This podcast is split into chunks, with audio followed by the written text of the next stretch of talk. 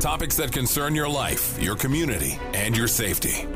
This is 5 Info on Arizona's news station, KTAR News 923 FM. Here's what you need to know. Hello and welcome to Phoenix 5 Info. I'm your host, Lieutenant Vince Lewis with the Phoenix Police Public Affairs Bureau. Once again, we're coming to you from Phoenix Police Headquarters, beautiful downtown Phoenix. And I'm joined today by PIO Sergeant Melissa Soliz. Hello, how are you? Good, great, thanks, welcome. And our special guest uh, today, Lieutenant Rachel Warren. Hi. Good morning, how are you? Good, welcome. Appreciate you being here. Thank you for the invite. Appreciate you. What meeting did you leave to get out to get over here to do this? I was leaving a CompStat meeting, so Yeah. a lot of lot of data, a lot of stats, and uh, talk of strategies. So happy to be here. It's important stuff. Well, anyway, uh, I, brought you both here because I wanted to talk about uh, training and leadership.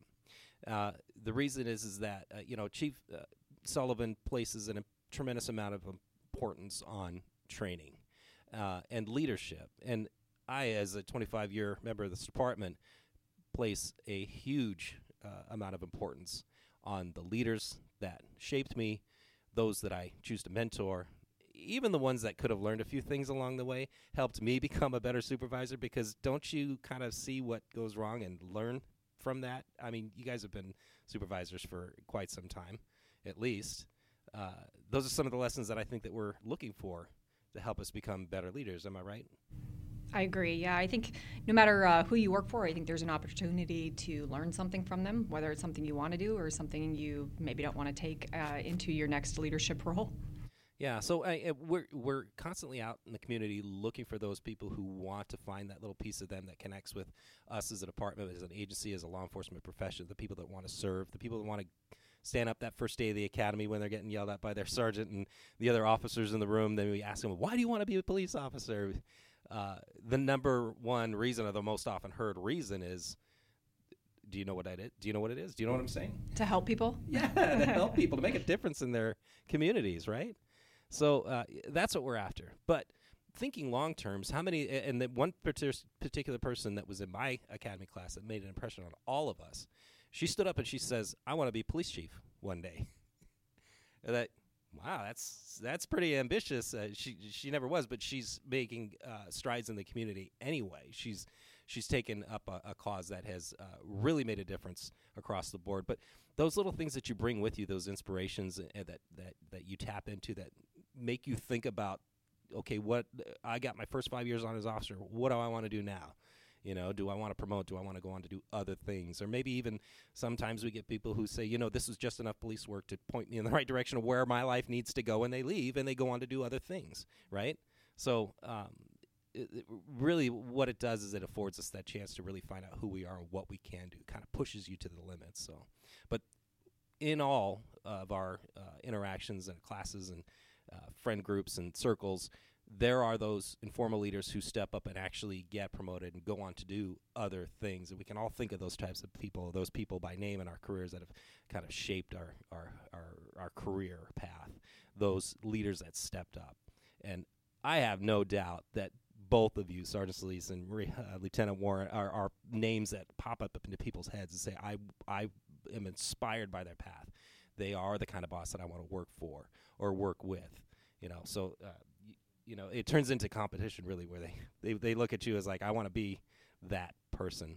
Um, so uh, we're going to talk about some leadership training that you had both been afforded to go to separate uh, situations, different um, educational uh, facilities, and, and different locations. But what we did, and this doesn't happen very often, it's, it, it happens, but because there's so many of us, there's over 2,000 of us here, it doesn't get to happen to everybody all the time. But the ones that we do uh, send away to training, we get back a return on our investment. It is, it is, it is very worth the time um, spent, the money spent, the heartache.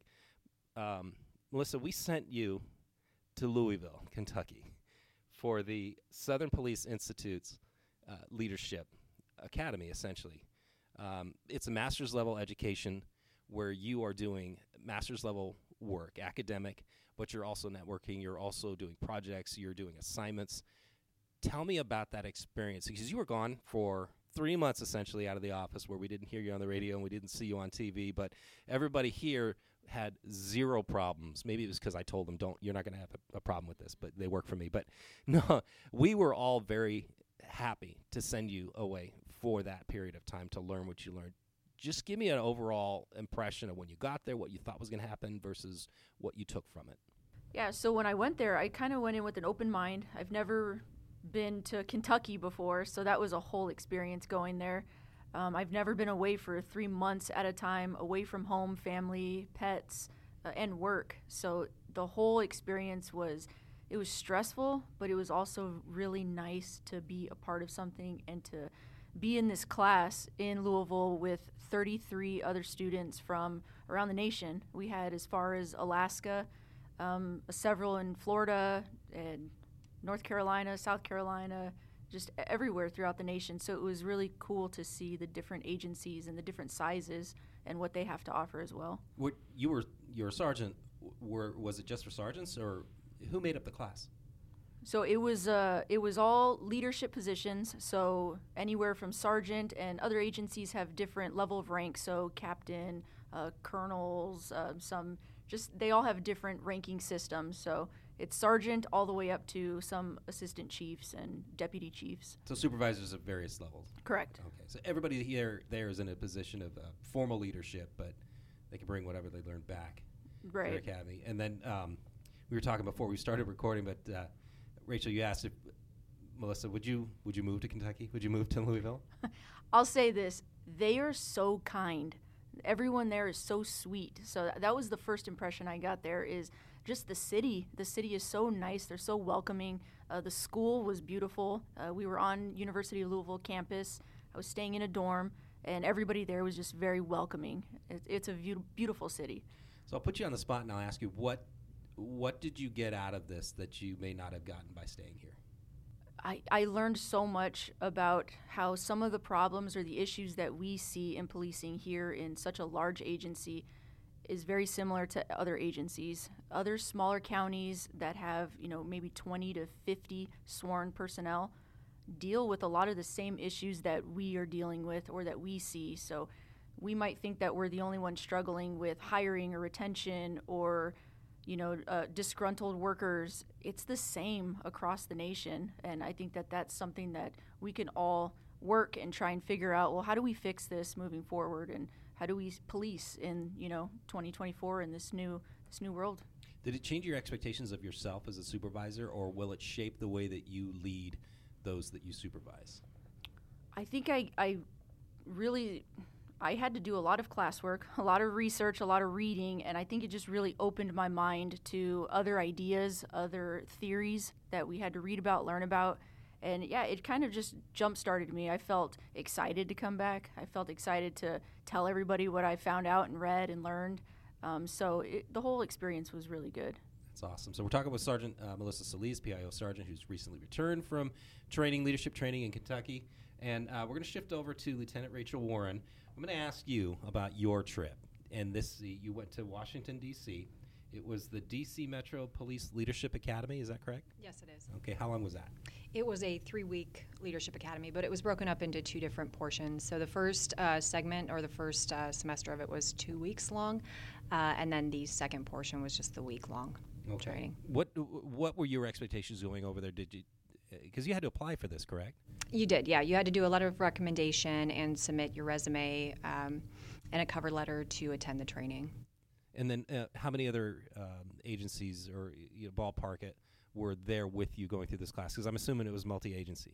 It was absolutely, yeah. Uh, we actually had other countries there as well. So there was uh, officers from Qatar, there was Germany uh, represented there as well, and then we had officers from around the U.S. So there was 72 attendants in total. Wow. So what was that dynamic, that international dynamic? Uh, was it kind of like what Sergeant Soliz was talking about, where the problems are the same no matter where you go, or what was the international perspective? Um, so I think with Germany, there was a lot of things that mirrored the issues that we're facing here in the U.S. as well, uh, that were similar and across the other agencies as well within the U.S. Um, it was uh, Qatar that was, I think, the off off uh, hand one there that just was not. There's a lot of lessons that we were talking about in regards to maybe some of the protests or riots that had occurred, and we were doing debriefs on those. Uh, and the officers were like, this would never happen in Qatar. It just wouldn't happen. Uh, so they've never faced a lot of the uh, some of the challenges that we've had here. But yeah, I think overall, in regards to um, staffing, I don't think they had staffing challenges or hiring challenges there as well. So th- there were some things that I think mirrored, uh, and then others that uh, you know they they have some um, things that differed from what we're experiencing here. Okay, so you show up. It's the first day. I don't know if you're in uniform or not, but i would imagine there was a time when you introduced yourself to everybody. and You said you were from Phoenix, Arizona what was their reaction? What was their impression, or did they have any idea of, uh, about what it's like out here for us? Uh, I think Phoenix overall has a fairly good reputation, but um, I think the general impression from other agencies because these were larger agencies. We had a lot of from uh, Oregon, Seattle, a lot of obviously around Washington D.C., Baltimore. Um, so I think overall their impression was that it's hot and how do you survive in a you know 120 plus degree weather. But I think uh, you know a lot of similar large agencies that we were dealing with there as well. So uh, my initial impression walking in, uh, this was probably unlike any training I've attended in regards to the caliber. Um, you know, you walk in and it just felt different. Uh, you just knew you were going to experience something completely different than you had just a normal, I wouldn't even call it a training. Uh, it certainly met the expectation of an academy. Mm-hmm. And, and, how proud of you are you of yourself? Uh, not only were you selected because you had to uh, apply for this, but you were selected. You got there, you made it through, you came back with what you brought back. You got to be proud of yourself. Uh, yeah, I mean, it, it, definitely is an accomplishment for for sure, and it's something that I am very proud of, and I'm and I'm very thankful that I got to attend. I feel like I got a lot out of it. Um, I just, you know, I tell you, being a mom with having two young kids, uh, the FBINA Academy is was something that you know we traditionally do here in Phoenix. Uh, and the Federal Bureau of Investigation National Academy. That's a separate, longer extended program where they go to Quantico. We'll send a representative, one for every class, and then that's a similar collegiate style um, training that you're talking about, right? Correct. And I would almost say that this is just an abbreviated version of that. So the caliber of instructors, the caliber of instruction, and what you're taking away from it, the discussions that are facilitated in class were exceptional. Uh, unlike again, it stands out from any training I've taken. Uh, but this, for me, being a young mom, or being a mama with young kids, I I don't have the opportunity to leave the state for months on end. So um, this was definitely an opportunity for me able to attend this training. Um, get this experience and then still not take that much time away from my kids where uh, you know the the home life starts suffering there yeah all right so i'll ask you both uh, what are you guys going to do with this with with this experience what, you, what are you going to do with it now that you've been through it now that we've sent you away to these uh, prestigious uh, locations and gotten the training that, that not everybody is afforded.